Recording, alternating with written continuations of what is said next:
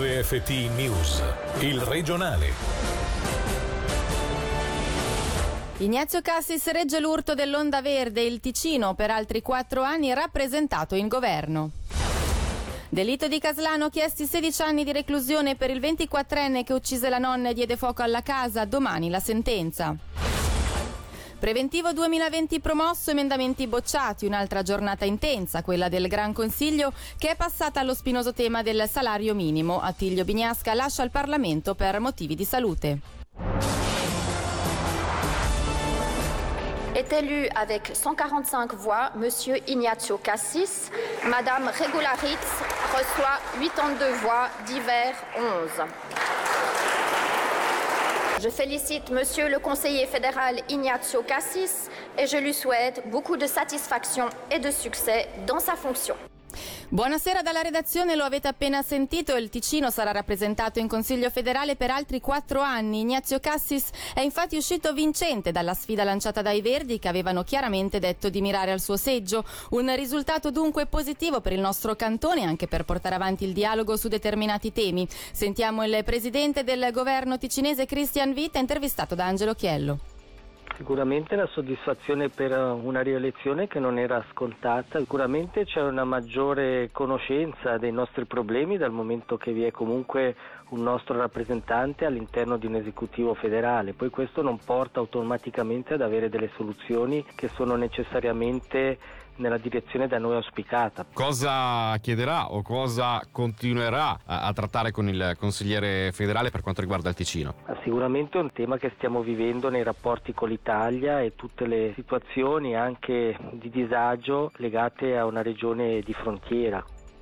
145 i voti ottenuti al primo turno dal PLR Ignazio Cassis contro le 82 preferenze dalla sua sfidante la Verde Regularizz, un risultato di cui non si rallegra la neoletta consigliera nazionale ed esponente dei Verdi Greta Gysi. Quello che spiace è che l'Assemblea federale abbia deciso di lasciare fuori dal governo i Verdi che avrebbero i numeri per, per entrarci e in questa maniera il 31% del, dell'elettorato non sarà rappresentato in governo. Questo è un minimo storico di cui certamente non ci si deve rallegrare. E oggi a sostenere il consigliere federale ticinese c'erano anche una trentina di persone partite direttamente da Bellinzona con il treno alle 5 del mattino. Una vicinanza apprezzata anche dallo stesso Cassis, come ci ha raccontato Andrea Nava, segretario del PLR Ticino.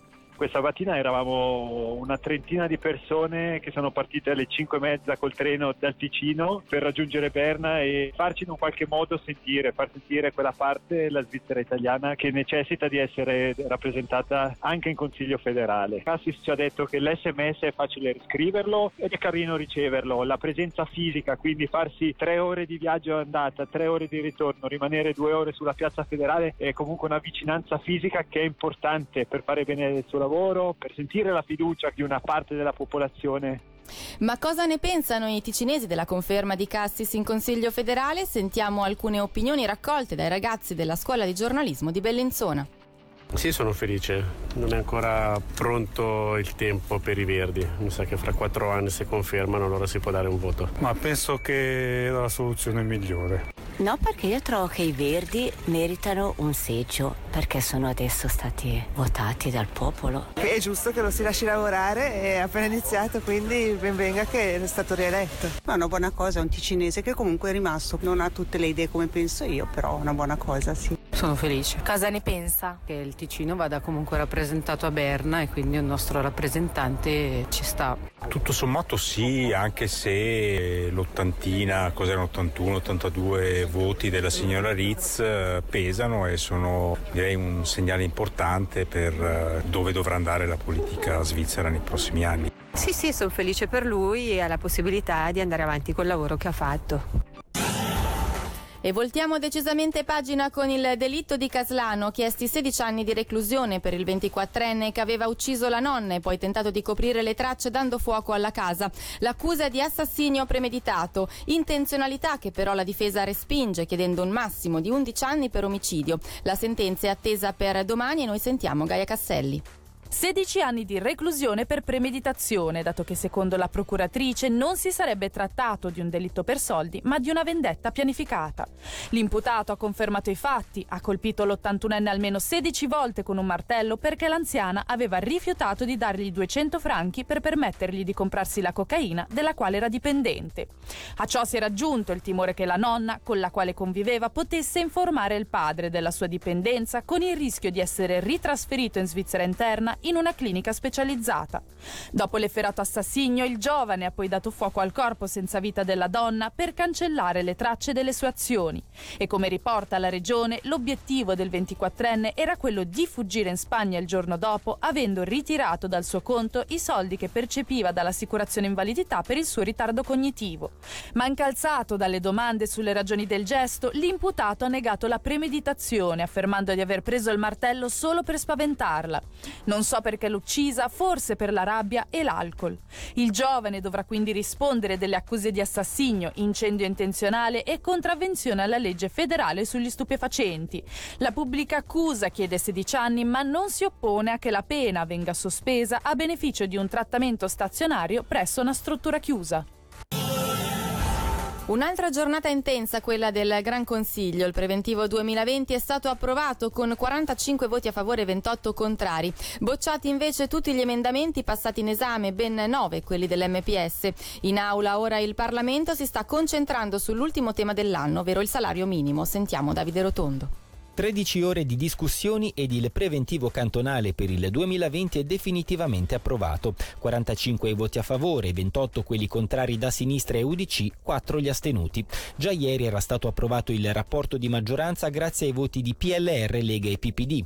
Oggi la discussione è iniziata prendendo in esame i 12 emendamenti presentati da MPS, Comunisti e UDC, tutti respinti. Le previsioni per i conti del cantone parlano di una chiusura con un avanzo di 4 milioni di franchi, quindi in sostanziale pareggio. Rispetto a quest'anno sono previste maggiori spese per 107 milioni, compensate da quasi 100 milioni di entrate extra. Accolta invece la richiesta di sostenere la creazione di nuovi alloggi per persone senza fissa dimora, grazie ai 900 mila franchi chiesti dal DSS al Parlamento.